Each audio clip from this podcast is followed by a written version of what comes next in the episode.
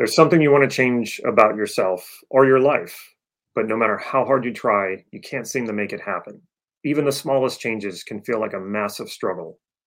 By the end of this podcast, you're going to understand that what causes you to struggle to change is actually a positive function that serves you really well. And when you understand it, you're not going to struggle to change anymore because you'll know how to work with it. Now, there are three parts to this conversation. The first part is understanding why it feels so uncomfortable to make changes. The second part is zeroing in on what exactly the limitation is. The third and final part is about reframing how you think, which will make change so simple you won't even believe it until you try it. I'm joined by my co hosts, Yulia and Nate. Hello. Hey. Nice to be here. All right, so let's just jump right into this. So, when you try to change, and I'm sure everyone listening has tried this at some point, there often is that negative feeling that tries to sort of pull you back into the old way, the old pattern. It's almost as if you sort of have a certain kind of alignment in your life. And when you want to level up, when you want to change, when you want to go beyond that, it's almost as if there's this resistance that feels very negative that wants to suck you back into that pattern. Like you want to eat healthier or start exercising, any of those types of new habits you want to cultivate. And maybe for the first week or the second week, you do pretty well. And then gradually, little by little, you find yourself falling back into that same old pattern of not doing those new things that you want to do. And so change can feel like you're on this uphill battle and there's so much resistance trying to pull you back. And we get angry about that and we say things that you know like uh, i don't know why i sabotage myself am i afraid of uh, success and all these things that really just confuse the situation even more rather than realizing that there's a very important function that's happening here and that is what we call cognitive dissonance and i think nobody has uh, really talked about this before that it's cognitive dissonance that makes it so hard for you to change. And i think a lot of people would have a problem with thinking well cognitive dissonance is a positive thing? That sounds so bizarre. And it actually is. If you think about now i'm not saying that engaging in cognitive dissonance as in being hypocritical or saying one thing and doing another is a good thing. That's not a good thing. What i am saying is that that negative feeling that you experience when you engage in cognitive dissonance is actually a good thing do you, do you mind uh, damon if i stop you for a second can you just give us a definition just just in case uh, for uh, cognitive dissonance? So, cognitive dissonance, and this is not a textbook definition uh, by sure. any stretch, is just when your actions do not line up with your general attitudes, beliefs, or especially what you say. So, if you, that's why I use the word hypocritical, because that's the most of the time, uh, especially when it comes to arguing and you hear about this a lot in politics they'll they'll bring up well that's cognitive dissonance the person is saying one thing and doing the opposite technically that's hypocrisy. Cognitive dissonance is when you really do go against what it is you believe or what your general attitudes or beliefs are. I see. Now we have a lot of limiting beliefs. I don't know anyone who doesn't have any limiting beliefs. And mm. if you really want to get down to it, a belief itself is a limitation because we don't really connect directly with what's going on with reality and all of the endless resources and opportunities that are happening all around us all the time. It's our beliefs that keep us from seeing that, but it's also our beliefs that gives us a certain amount of comfort and kind of fills in the gaps of what is missing, all of those unknowns. So we have to fill in those gaps by using beliefs. So we're going to use beliefs. And because we use beliefs, there will always be limitations. Now, when we deviate from something, especially a deeply held belief, and most of these deeply held beliefs are deeply unconscious. We don't know that we believe these things. They're just in there and they're guiding us in our actions and our behaviors every single day. When we deviate from one of those beliefs, then we experience cognitive dissonance. So, what I'm getting at here is when you decide to change, when you want to change something, the the uncomfortable feeling that you experience when you start doing things differently mm-hmm. is actually cognitive dissonance. And then we start to easily revert back to the old pattern because cognitive dissonance is so uncomfortable. So why is it there to begin with? Well, it's not there to keep you from improving your life. It's there to keep you sane. That's really what it is. It's there to keep you grounded because your your reality is your beliefs. And I can say it the other way too. Your beliefs create your reality. So if you start deviating from the certainty and the comfort of what you feel you know is true, mm-hmm. that's that creates a lot of chaos and the one and confusion. And the one thing that you are hardwired to uh, to avoid is chaos and confusion. And so you get that negative feeling, and that is cognitive dissonance. So operating outside of your normal beliefs and your normal patterns is going to create that feeling. So whether it's an exercise program or you want you have a goal to to make more money, any of those things, when you start going outside of what you think maybe is possible, what you think is possible for you, what you think you deserve, any of those things. Mm. you're gonna you're gonna experience some resistance. You're gonna experience a negative feeling, and that is cognitive dissonance. And it's there to protect you, not to hurt you. And so that's the first understanding we need to to start with. So isn't it like doesn't the unconscious know that change can be good and change is growth? Is it like we have to fight that part of us that says no we like things the way they are we like things to be comfortable and we like things to be organized but in the real world actually you know change is good. Change is helping us. So why doesn't the unconscious realize that? The un- unconscious a lot of it is built on instructions that you've given it over the years. And so at a certain point you had probably some jarring changes in your life that felt very confusing made your reality feel very chaotic. You know, I, I think of a, one of the things that often comes up when I'm working with someone is some of the childhood traumas that come up, and it could be something as simple as parents getting divorced. So their reality up until that point was a two parent household, and that might have felt very stable, and then suddenly that's being split apart. And so now there's change and there's confusion, there's chaos, and then that person goes in and we don't really cognitively consciously do this but that person says okay you know what we don't like this it's very destabilizing so let's hold on to certainty as much as we possibly can. So would you say that we built that up because majority of the past experiences led to the fact that confusion and uncertainty and comfortability is not good? As in we tried to change it didn't go well and that happened more often than we tried to change and it went well? No. It, in fact you probably have experienced more positive changes in your life than you have experienced negative changes. So why don't those overpower to have an understanding that change is good? Because negative feelings are tend to overshadow positive feelings. We tend to overlook the positive because uh, the negative is uh, it, it overshadows that it's far stronger. So there was a i think a study done where they the impact of a negative uh, comment or an insult on someone and how many times they needed to be complimented to make up for that one insult or something like 16 times. So it just goes to show you that a negative comment that someone makes about you oftentimes most people and you can change this you have control over this but if you're not really aware of it oftentimes it has far more powerful uh, effects on you than a compliment would. So you've been you, you most of your changes in your life probably have been positive but you just kind of go, oh, well, that you know, that's how it should be, right? that's you know that that aligns with my expectations of life. Ch- the changes are positive, and then you've probably had some negative changes, far fewer, but those negative feelings have overpowered the the positive feelings that you've gotten from positive changes, and so you fear that, and that's not uh, that's people might say, "Was well, that that might be a bug in the system?" But it's mm-hmm. actually a benefit in the system, and it benefited us very much when we were prehistoric, sure. and we had a lot more threats. Like life now is a lot more comfortable and a lot safer than it's ever been. And then you could say, "Well, why are we always so afraid of, of change?" Then, well, hundreds of thousands of years ago, if you walked into your cave and you noticed some things out of place and you went, oh, no big deal. And then the saber-toothed tiger jumped out and ate you, your genes didn't get passed on. Right. But if you walked into that cave and you go, okay, something's different here. I don't know what it is. This is freaking me out.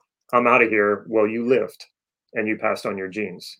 So we are the descendants of people who don't like change or who, who attach negativity to change and it freaks us out. And that kept us alive for you know hundreds of thousands of years but right now we don't need that as much. So yeah it takes the the conscious mind understanding what's going on which if you're listening to this that's what you're doing right now. You're starting to understand how this works.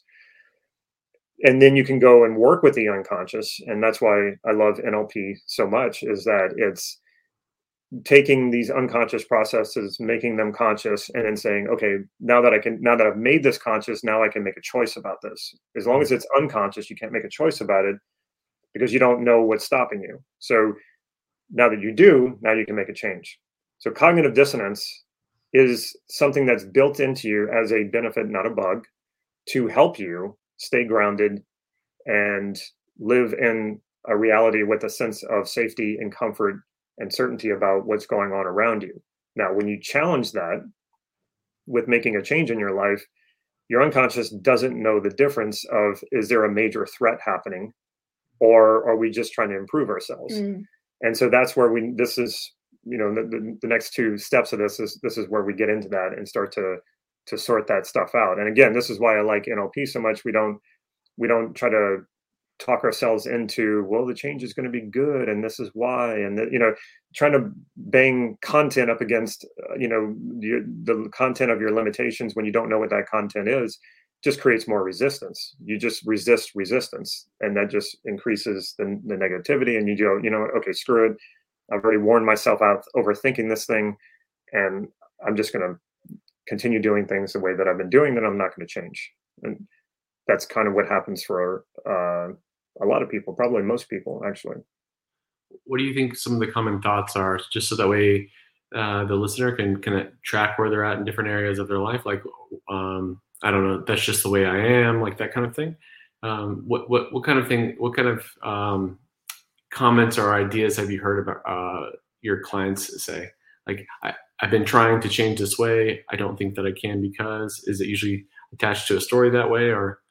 Oh yeah, uh, probably most often is uh, well i had this experience or i had this thing happen to me when i was a kid and so this is why i am the way that i am mm. what's funny about that is a lot of times people think if well if i can just find out what happened to me in my childhood that caused this then it'll somehow solve it. And then they find out or maybe they find an experience that it is what they think it is that this was the cause and then it, it doesn't change anything. And what i'll tell people is like okay so that thing or whatever it was happened in childhood now you're allowing that to determine the narrative for the rest of your life. It's something that happened so far back then and it's not serving you anymore like it's understandable if you experience a trauma and that has affected the way that you feel or think but then just saying kind of giving up and saying well that's just how it is and that's just who i am and that's what happened so I, i'm going forward this way for the rest of my life uh, I think that's quite defeatist. and most of the time, I think uh, by the time people are coming to see me as a, as a, as a coaching client, they're ready to make that change. They just don't know how, and so they're they're ready to drop the narrative. They're ready to to bury that thing in the past and and move on. But that is a common one, and yeah, you do have a lot of people saying things like, "Well, you know, that's just who I am, and that's the way I've always been." So somehow, that's I guess they're the logic there is that's the way you should always be. But obviously you're not happy with that. It's not serving you in any way. You're not being the person uh, you want to be. You're not being the person you know you could be and i think that's the main part of the suffering is that a, a lot of us do feel our greater potential calling Definitely. and we don't answer that call because we've tried many times to make those changes and we failed and so we feel the cognitive dissonance, that negative feeling when we try to change. And then when it, it, doesn't work and we find ourselves slipping back into the comfort of our old patterns, then we feel even more negativity and say things to ourselves like, well, maybe I didn't deserve it or I didn't work hard enough. I didn't have enough willpower, enough discipline. None of those things are true, but we have to we have to fill in the gaps somehow and we have to have some reasons as to why that's happening you think discipline is a, is common have the two of you heard that a lot with with um, from a client perspective, like that people feel like they're not disciplined enough, or like they some kind of like some kind of force related language. Have you heard that uh, quite a bit? Most of the time, when people say things like, "Well, I, I, I didn't accomplish what I wanted," it was either because they felt that they were not good enough, or they didn't have enough discipline or willpower. And if they could simply increase their discipline and willpower, then they would they would either now deserve it or then or now they would be able to to do it and it's really uh when it, and i was that person too for a long time thinking that it was really a matter the only thing that separated me from living the life that i wanted was being more disciplined. And then the more disciplined i became the more i hated my life the more it just really sucked and i wasn't enjoying it that much. And so when that starts to happen your motivation for change starts dropping dramatically and you realize you're just in, you're just fighting yourself. And mm. that's you're never going to be able to fight yourself hard enough to enjoy your life and feel happy and fulfilled and if you win that's the defeat you defeated yourself so there's no winning you know there's only there's only losing in that situation and so this is why it's so important to understand what exactly is happening. And it's more a matter of negotiation and integration than it is anything to do with war. But you, if you listen to people talk about this, and it's so prevalent in personal development, you know, you, you got to defeat this thing that's holding you back. You got to overcome and bulldoze over resistance. Mm. And the truth is, is that all you're being encouraged to do is just fight yourself even more, which is obviously going to take away from your well-being it's interesting because when you think about it, our unconscious already doesn't like change. So by putting consciously this idea of discipline, we just put a second layer of why it is so hard to change. Definitely. And I would say that I don't think that our unconscious doesn't like change. Mm. I think our unconscious likes change as long as it's leading us toward more fulfillment your your unconscious is not your enemy your unconscious is there to help you it's there to follow your instructions when you gave it instructions at a very young age to be very skeptical of change and to in most cases fight change because change can lead to chaos and confusion and a lot of negative feelings that's the instructions you gave to your unconscious. It's just carrying out your instructions. So what we need to do is go in there and show our unconscious or update that information. As long as like and this is the the amazing thing when you're doing self-concept work when you're using steve andreas's uh, self-concept model to make changes like this once you inform your unconscious of what you're trying to do and you're connecting with your values so your unconscious goes oh okay there's where the clarity is that's what we want. That's what he or she is asking me to do. You can go to bed next morning wake up go back to the work that you were doing on your self-concept and your unconscious oftentimes has made a lot of changes without you even having to try because it is your ally. It is trying to help you. It, it, once you can educate it on what it is you're wanting to do then it's it's all it's all for you. I've, I've heard the the metaphor many times of the horse and the rider yeah the horse and the rider the rider and the horse. The rider is like the conscious and the horse is the unconscious. Mm. the two can work together but the two can go be opposed to each other as well. And so it's more about an, a relationship between the two that then will help you go places. You know if you think about you know horses are, are very uh, sensitive animals. They're very relationship uh, oriented with their owners.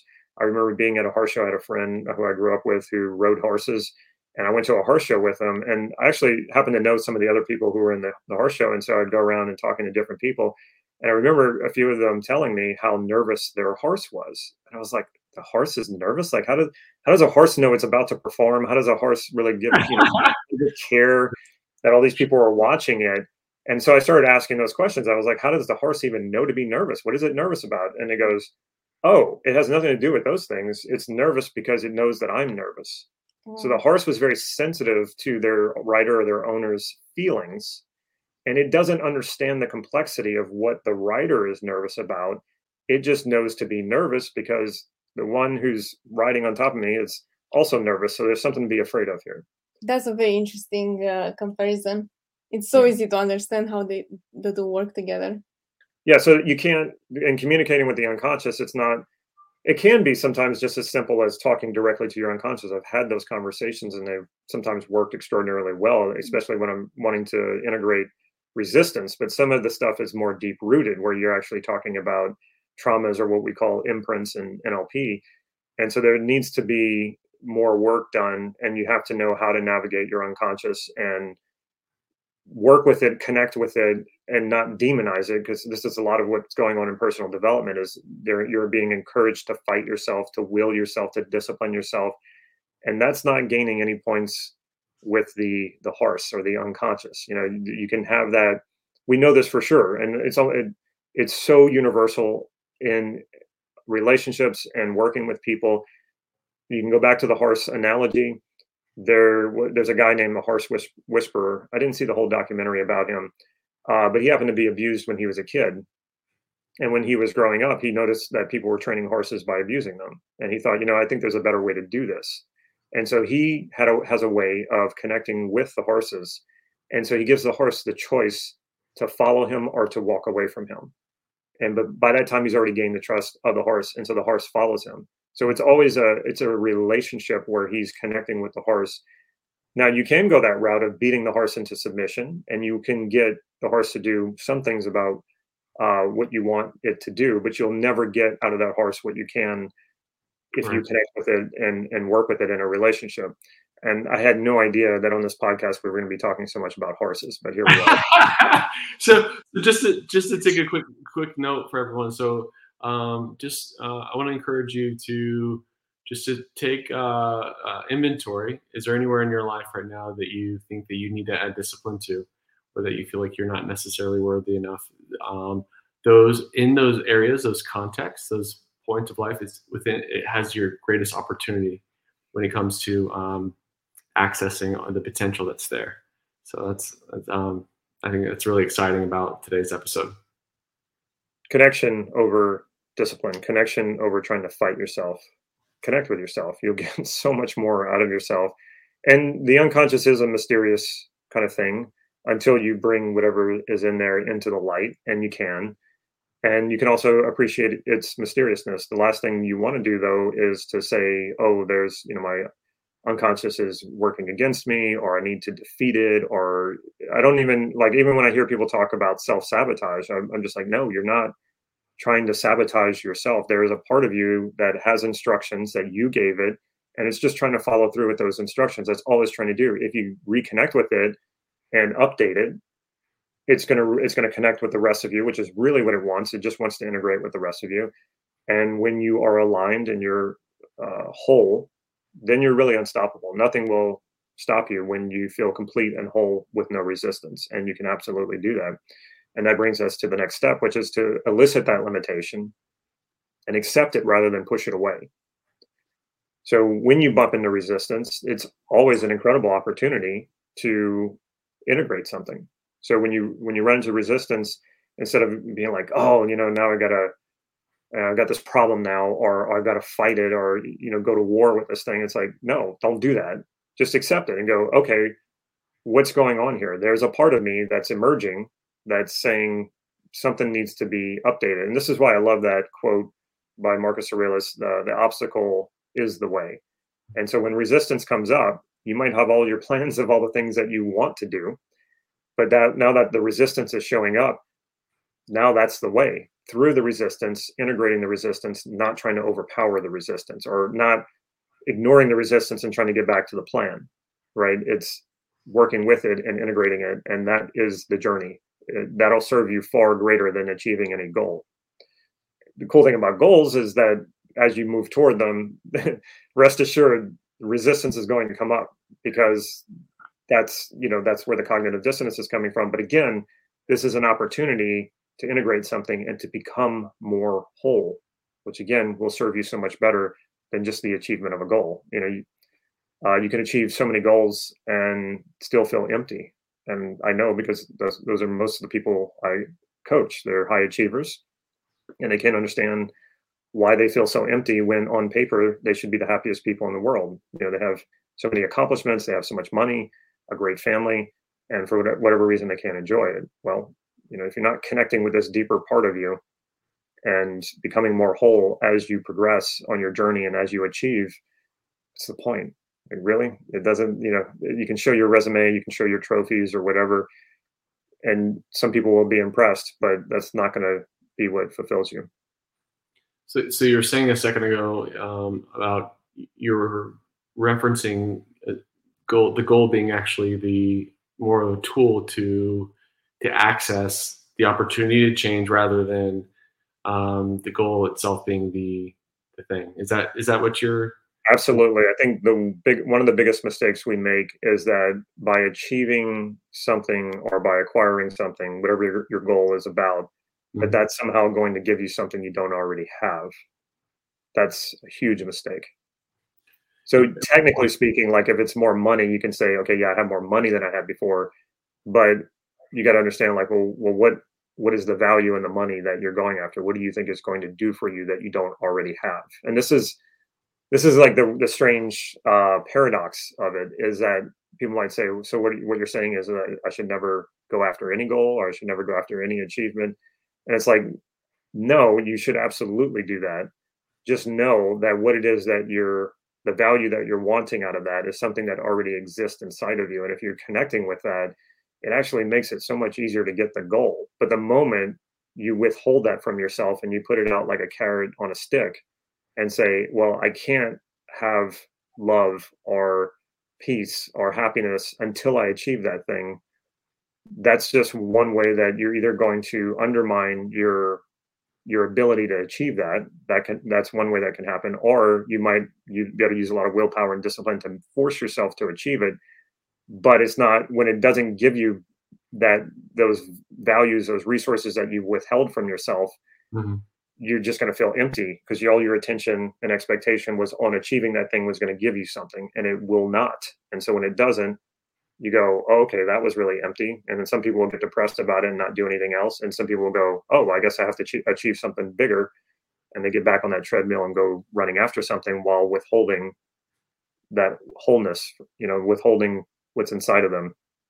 And so it's just a, a process of you know running in circles and or in a tailspin uh, thinking you're going to get something that you don't already have. So when someone's setting a goal or achieving something because they feel they feel like they're lacking it, um, you know, what what how does that undermine their ability to actually achieve the goal itself? Well, because you just cut out your your motivation for it. You cut out your resources to achieve it. So if I, I'm the the example I use most often is uh, when I decided to, to be an insurance agent. Mm. And I didn't know this at the time. It wasn't until I learned NLP and I was able to to elicit my values from decisions. And I was using values elicitation to make any decision or to to uh, set any goal. And what that does is you connect with those values, and when you connect with those values, that's that is what the motivation is. And so I went, I thought, well, I wonder if I could do this with past decisions that I've made. But I didn't fully understand. I didn't fully understand why I become, had become an insurance agent. And I love that quote in the Matrix. I think it's the second Matrix with the Oracle, where she says, You can't see past the choices you don't understand. Mm-hmm. And I, re- I realized that this was going to be really important for me, that I needed to understand why I made this choice to become an insurance agent. Uh, because if I didn't, then I wouldn't be able to move past it and it was shortly after I understood this that I moved past it. I, I, I quit being an insurance agent. Um, when I look back at why I became an insurance agent, I realized that the values that I elicited from that were um, were freedom, passion, and joy.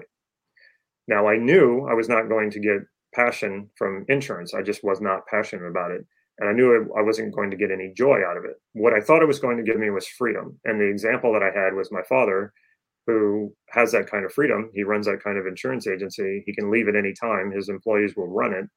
And I, I thought, okay, well, if I can have that kind of freedom, then the freedom will make me free to go and indulge my passions and do the things that make me joyful. Sure. But when you're doing something, there's no passion and there's no joy, which is, you know, what I thought I was working towards by being an insurance agent it makes it really hard to do that. It's like firing, you know, it's like you have, I don't know, six cylinders and now you're only allowed to work off of one cylinder. Sure. And so I fell apart. And the other thing too was I wasn't experiencing freedom either. Sure, I could say I'm my own boss and I can make my own hours, but I'm broke. and so I have to work 80 hours a week to just keep my head above water. So I wasn't experiencing any of my values. So there was no wonder I wasn't succeeding at it. Yulia, have you um, you've done quite a bit of transformational work within your own self concept? Do you have any any examples of you know setting a goal, becoming the value equivalent of it, and then it being easier because of that? Um, yeah, definitely. So, for example, I I knew that I'm somewhat organized, but I knew that having a better connection with that value and being certain that I'm organized is going to push me forward, and that works very well. And it also happened with small habits that I was trying to change. For example, I've always wanted to be a morning person, to get up early and be more productive. But for so long, it was so hard for me to achieve that because I just love the comfort of, you know, having a slow morning, sleeping in bed as long as I feel like I need to. And I realized that actually I value much more to be productive rather than be comfortable. As long as I get my hours of sleep, it's time for me to fulfill the other values. So that's the one that I usually found very common in my attempts to change is that comfort came up and you know like wanting to go to the gym. Of course i would love to uh, have a healthier lifestyle and do all the exercise but then i was also thinking about the the comfort aspect. Well you know i have to get ready 30 minutes ahead i have to go there i have to sweat and then come back and take a shower and i waste so much time. Um, and right now i do not have that issue anymore and it's so interesting because like like damon mentioned with integrating that resistance I realized that I still have the comfort. It's just that I'm also fulfilling other values that actually I position higher than comfort. I value health much more than comfort. Nice. I think if you were to ask yourself the question, and this is a great question for all the viewers and listeners to ask themselves have you ever set a goal? And then whether, again, these things can happen unconsciously or they can happen consciously, but uh, in a sense, you told yourself you weren't going to allow yourself to be happy until you achieved it. We do this a lot, and this is what I call the carrot on the stick model, where you think you have to motivate yourself by withholding from yourself uh, values like happiness. And I did this to myself constantly, and then I would never achieve the goal. And then when I would, um, again, nothing is going to give you happiness; it's already inside of you. Right. So it would be empty because I was like, well, okay, this thing didn't do it for me. Mm think about this what how much better do you think you'll be able to achieve your goals or what do you think will help you achieve what it is that you want if you're already happy or if you don't allow yourself to be happy and i mean it's so obvious when you put the question like that it's like well as you're working toward that goal if you're happy you're going to work toward it better faster uh, with greater awareness but if you're chasing happiness from achieving that goal, it feels like you're walking a tightrope all the time, and then you can just easily fall off. And I don't know, it's just it's a and it's a miserable place to be, and it's hard to be very motivated and and be and be productive when you're miserable. It's much easier when you're happy. It just kind of comes down to that. So it's it's really important to understand how you've gotten yourself into the situation to begin with. So, you know, what is that limitation? If you're experiencing that resistance or that cognitive dissonance, you can ask yourself a very simple question What must I believe in order for this to be true? Or what must I believe that makes it feel like I can't change or that there's I don't deserve it or I'm not good enough, any of those things. There's always a there has to be a belief that's holding it in place. And once you can know what that is, then you can begin to accept it, accept that that is what's happening or that's what's holding you back. Without that awareness, you really it's I don't want to say it's impossible to to overcome it because I think in some cases it's it is possible. It's just a lot more work and it's a it's uh it, it, it will wear you out a lot more. But you can just when you bump into resistance or a limitation, accept it first. Don't push it. Don't fight it. Don't resist resistance, and then just say, okay, well, what must I believe in order for this to be happening right now, or in order for this to be true? And so for the longest time uh, with money, that was a, a really hard one for me. I felt like anytime I made extra money, somehow some expense would pop up out of nowhere. And here I was losing that money, that little extra bit. I felt like I just could not get ahead financially. In fact, that was an actual belief that I had. I just can't get ahead financially. So, knowing a belief like that, you go, okay, if that's what I believe, then that's what I'm going to make happen. That's what I'm going to make true. And the more I got on this journey with money to to to resolve the issue because I, I felt like I was broke all the time, I went even deeper and found another very limiting belief, which was everything that I enjoyed doing would never make me money. And in order to make money, I had to do things that I really did not enjoy doing. When that belief popped out, oh man, I was like, wow, okay. And I knew it was true. I mean, it just kind of like rang in my ears when I when I saw it as I wrote it out, and that's when I realized that this was the beginning of this really changing. And so, um, so um, if, if we're to summarize it from a like a step by step perspective, what would you say to the listener? Okay, um, choose an area of their life, um, notice what's what's coming up, and then and what by accepting it, what do you mean? By, um, exactly. I think a knee jerk reaction a lot of times, especially for people who are in personal development, is oh, I, I'm not supposed to think that, or what if I admit that this is what I feel or this is what I believe? Then is that going to take my vibration down so that I'm not going to be able to manifest what I want?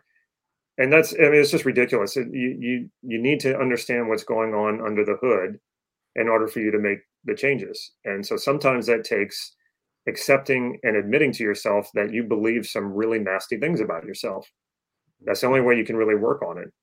And it's not about judging yourself. You don't want to go, like some people will hear this and and i know i've been this person before. I know all of you through myself. And it's it's that trying to overcorrect and go in the opposite direction like oh yeah i got to go you know judge myself for all the you know the situation in my life and blame myself. And it's like no it's not about that either. It's just saying to yourself okay i have some sort of limiting belief that's going on that's stopping me from getting what i want stopping me from making the changes that i want. What do i ha- what must I be believing in order for that to happen? Hmm. And it's it's very uncomfortable to confront yourself that way. And then that's why so many people don't do it. It's because it's I, I, think the other thing too is you're we're sometimes afraid of what might come out. I've had that happen. I ran from from things for for years and years because I was just afraid of what the truth might be or what I believed about myself. And then finally it came out. And the hardest part is never what the truth is or whatever it is you believe. The hardest part is the resistance to it. That's what brings you down. That's what hurts so much. That's what you know we, we we fear it so much that we resist it but it's really the resistance that's causing the pain once you finally just say okay yeah that's that's what's going on it, it really just all of that uh, all of that pain all of that suffering just goes away what is what uh, so i think that's really common um, what you just highlighted as far as people running away from those feelings I think the majority of people that are are um, that are not moving, you know, um, towards it, right? They're moving probably away from it, and and um, uh, would that be considered shadow-ish if someone's avoiding that kind of? Oh, for sure.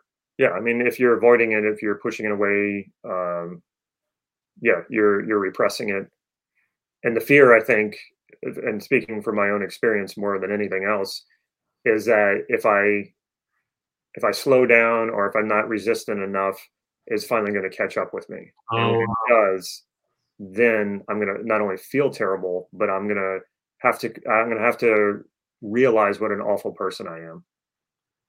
That I I love the authenticity behind that statement, and I, I I know that that I've experienced that in different times in my life, and I know I'm sure that there's quite a few people that are listening to this that could not just that are, are consciously aware after you said that like maybe maybe they never really thought about it but after you said that they're like oh oh. Uh, yeah. So uh, yeah. What, so I think some people, in order to to sort of get control of that thing, then they go, like I was saying, they, they kind of overcorrect and they go, okay, yeah, I'm a horrible person. Okay, I said it, I said, it, you know, like, mm-hmm. and it's like, no, no, no, just relax into this and just, it's it's more a process, not an actual like this is who you are. So it's more like, no, you're not. Your your identity is not something that's way off course. Mm. It's just that you've your sails and your rudder have been adjusted in a way that's not serving you, and you're going kind of in the wrong direction. So all you need to do now is just make a different adjustment. You're not inherently bad or damaged or you know it's not it's not an attribute of who you are. It's just a part of a, a process that needs to be updated and changed. So the, that sense of self is about as personal as it can get, right? As far as as far as uh, what we how, how we think, um, and, you know, when it, because by definition it's self, it's our it's it's it's who we are. Um, and you you just referenced who we are as a process rather than a thing. Can you talk a little bit about that? What you mean by that?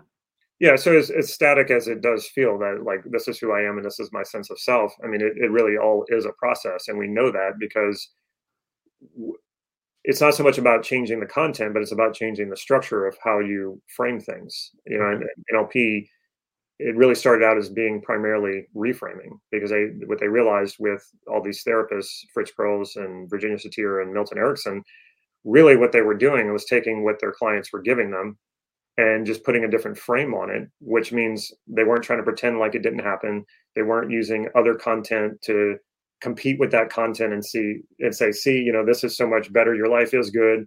They were just saying, okay, well, let, let's think about it this way. And just by looking at it a different way, putting a different frame on it, structuring it differently, then yeah, you you know, your worst mistake, your worst failure in your life, which you might blame your misery on and that you'll you're a loser and you'll never be anything greater than that if you reframe it that will that could be the biggest lesson you've ever learned in your life and a real turning point of, in, in, in transformation and transforming your, yourself into uh, a person who is happy and whole and is doing all the things that you want to do and living the life that you want to live. So it's all in how you structure it I was just speaking with one of uh, someone from the group, um, one of the students earlier today, and uh, they were talking. We were talking about those kinds of experiences and how, with the right work, they turn into the richest wisdom that you have. Um, and I, I just um, just kind of reminded me of that. Yeah, um, I mean, you can you can look at your life as a string of traumas that has destroyed you, uh, made you a broken person but if you restructure that, you can turn that into uh, a story of a redemption and the, and the, the greatest. Uh, and that's what we love, right? The hero's journey. That's what the hero's journey is. If the hero didn't fail miserably and then turn it all around, then it wouldn't there wouldn't be a hero, and we wouldn't be interested in that story. And you can absolutely become the hero of your own story and using adversity and failures uh, to do exactly that. And you can get to that point. And I know that's where I'm at in my life, where I don't have a sense of regretting anything. And some people might think that that sounds like hubris, and it's not. It can be. I think people can uh, think of it that way. Oh, I haven't really ever failed at anything, and you know, there, there's nothing I wish had been different. Like I, I can have all those thoughts and feelings, and um, and and part of what I do when I think of mistakes and failures is I use those to to think about okay, what would I do differently now if I had that same a similar situation happen so that I don't repeat that situation. So they all become learnings and they all they you can you can draw f- fulfillment from those experiences as as well and and then even add more of a narrative to it when you've overcome it and you've moved on and you don't make those mistakes anymore and the truth is if you reference eh, those kind of experience as regretting them you may not even learn as much from them because it may just be the regret, which is a negative feeling. You don't like it, you repress it, you leave the experience behind. But if you look at your entire past as every challenge you've overcome, every mistake you've made was a learning lesson, mm-hmm. then you get much more out of it than thinking of them as regrets. And I think people struggle with that because there is it's it's so front loaded with that negative emotion mm-hmm. about it but if we can take a step back and and like I've heard this so much, people say, well, whatever mistake or failure that they're talking about, they'll say, well, I've I've learned from it and I've moved on. And rarely has that ever been true. When I, if you start to, you know, if I continue talking to them, I can see that there's just this like residue that, that is just sticking with them and it's affecting the way that they think going forward. And then we do that process that we normally use to transform counterexamples, which absolutely gives you that sense of really learning from the experience and then moving on. Because one of the things that in any mistake or failure that happens, in addition to violating one of your values, that's what a mistake or a failure or anything that makes you feel bad about yourself, that's what that is. It's also something when unfulfilled. And when we don't know or understand that, it stays with us. And oftentimes there's two different types of ways that we deal with this. Either we try to bury it and repress it so deeply uh, that we think we don't it's not there anymore but it, it, not only is it still there it has more power over you now. It's affecting you in ways you have no idea so therefore it's stronger. Um, the other way that we deal with it is we loop it over and over again and beat ourselves senseless with it. In a sense trying to tell ourselves don't do this again. But what i think is really happening there is your unconscious is saying something went unfulfilled here and there's unfinished business you need to go back and find out what was your positive intention behind what it was you were trying to do. That's what went unfulfilled. You need to understand what that is, and you need to understand what you could have accessed within yourself to fulfill that intention. Because we don't want to be dependent on outside circumstances and other people, and you know, if, if, if our if our fulfillment is determined by what happens outside of us, the things that are not within our control, we're always going to be anxious and insecure as a result of that. So mm-hmm. we want to think, okay, what went unfulfilled and what would I have needed to access from within? What resources that would have resulted in my fulfillment, regardless of external circumstances or what someone said to me or did or did or did not do. So how do we once we know what the limitation is or what once we know what it is that we believe that is holding ourselves in place or in a sense holding ourselves captive from fulfilling our potential we don't want to try to force a new attitude or behavior into it. And i think that's what again where a lot of personal development goes wrong and especially with affirmations we might get to that point where we do have the wisdom to know what's in our way, what's causing us, what's holding us back, what's the, the limitation. And so from there, instead of really dealing with that, we try to paint over it and just say, okay, well, yeah, I, I have a negative attitude. Okay, now I'm going to have a positive attitude and I'm just going to be positive. Who does that work for? I don't know anyone except for you, but you're naturally positive. what? Naturally positive? Huh? I am truly positive. No, that's what I'm saying. You're naturally that positive. I'm naturally. But can you imagine me? Uh, you know, when I run into one of my, I have one of my moments. If I just, I'm positive. You know, just be like gritting through my teeth. I'm really positive right now. Like, yeah, that's not going to work. So there are, and we've talked a little bit about them, actual things that you can do to transform beliefs and all that, which we're not going to get into here because it gets really in, in depth, and it, it's better if we have you know examples to work with and, and demonstrations. It's not really it's beyond the scope of what we're doing here. But there's something we can we can do uh, for all of you out there if you are able to uh, identify a limiting belief that's holding you back from the, doing the changes that you want to do. And that is what we call the as if frame. So this is framing and it's or it's reframing. And you can ask yourself okay well what if i believe something different? What if i believed and then just insert whatever the belief is and what that does is instead of trying to force an attitude on yourself or force a new belief on yourself, it actually engages your creativity, which is probably the most underused resource within us, uh, most underused in personal development. You don't hear a lot about creativity. You hear people saying, Yeah, I want to be more creative. But what about actually bringing creativity into your personal development? Also, uh, playfulness. Uh, allow yourself to think some kind of crazy and outrageous things like, what if you believed I don't know, something rather absurd, your your mind is going to start working in that direction of being more creative and it's also fun and you're enjoying it. And I think that's another problem that people have when it comes to personal development. They feel like they have to or they need to, but they don't feel like they enjoy it and want to. And if you bring back playfulness and fun into your personal development and creativity, well, what are you doing? You're doing what kids do better than anyone else. You're learning. That's how mm. kids learn. So we can uh, bring these things back. They, I think people feel like, well, no, I have to work, and when I'm work, I have to be serious. And a certain certain amount of seriousness is good.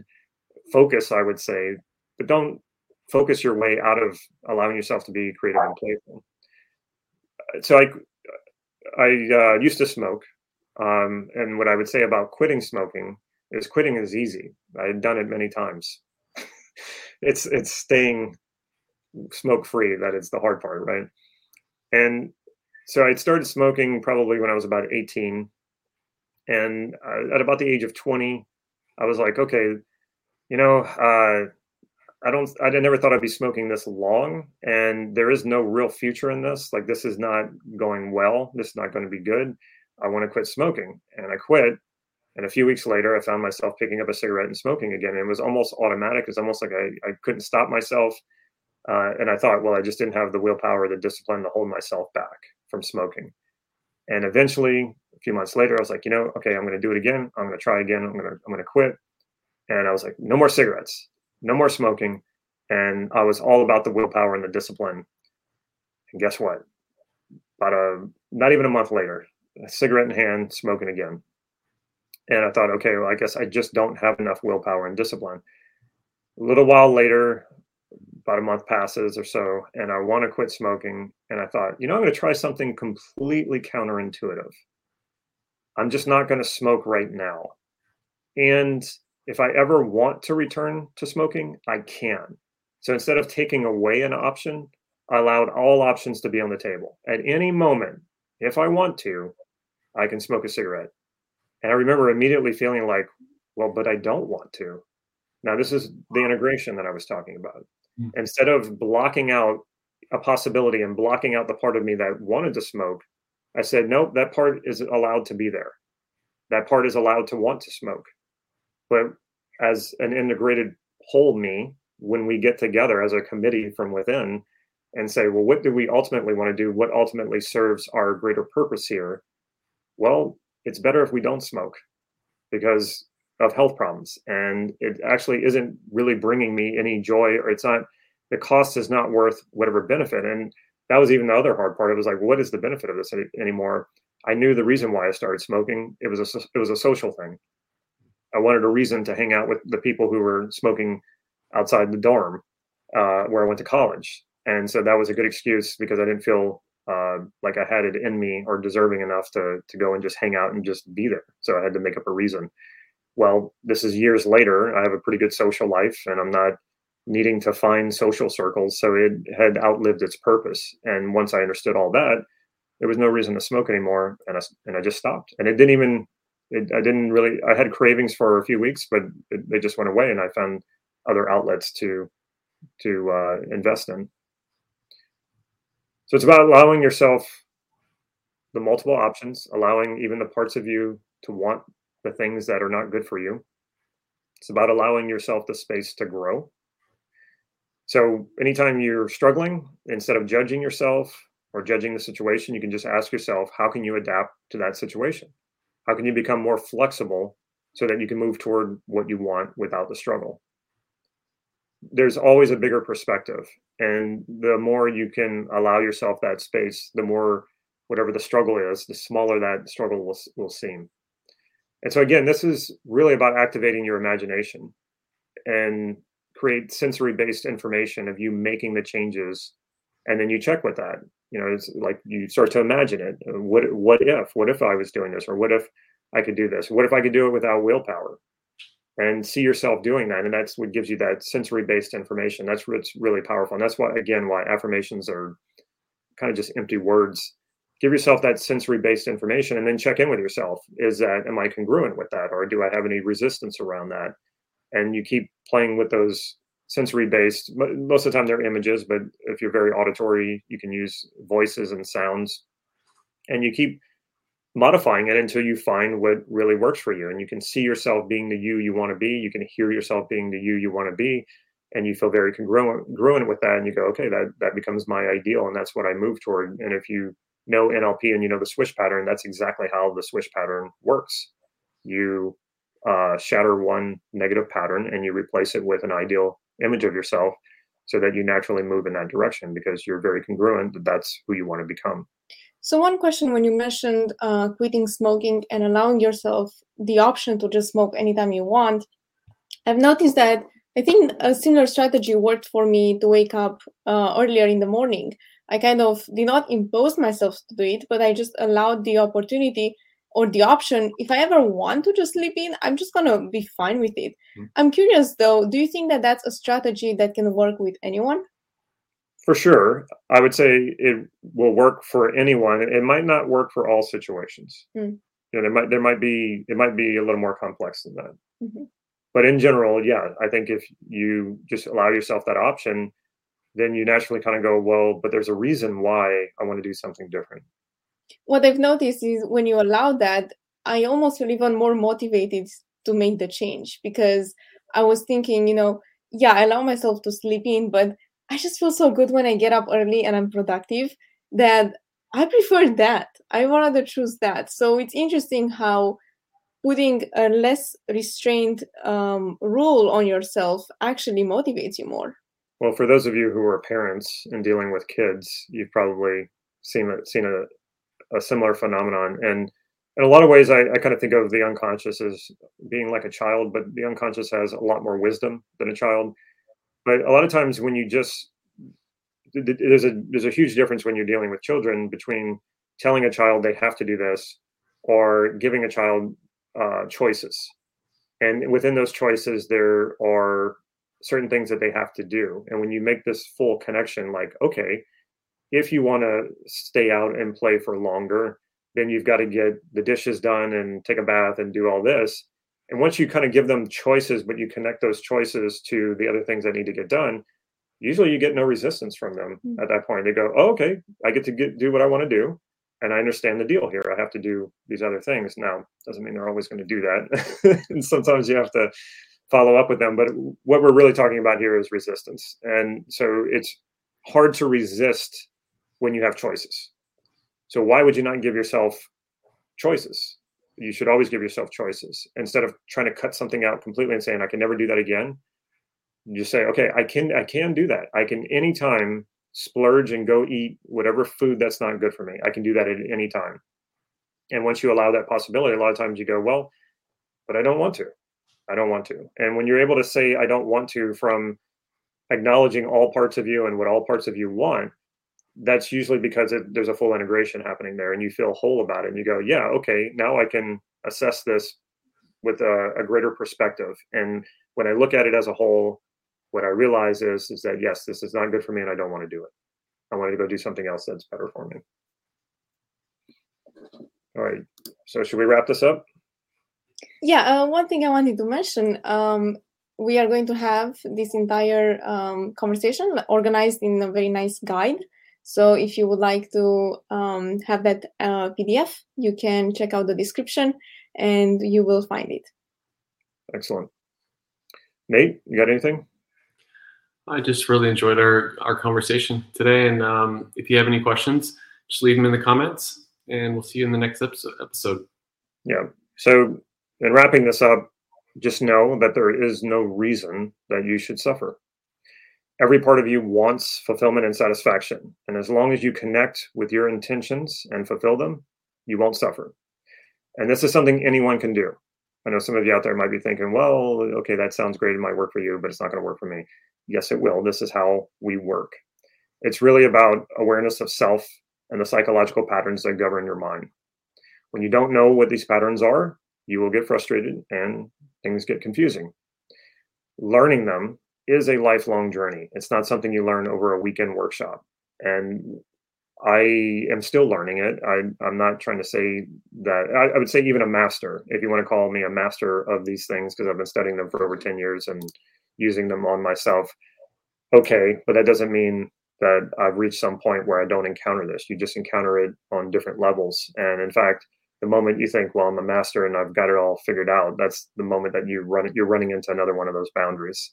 So it's it's just an ongoing thing. So you just make this part of your life and anytime it happens again, it's not because you did anything wrong, it's just because you're stepping up to greater and greater challenges.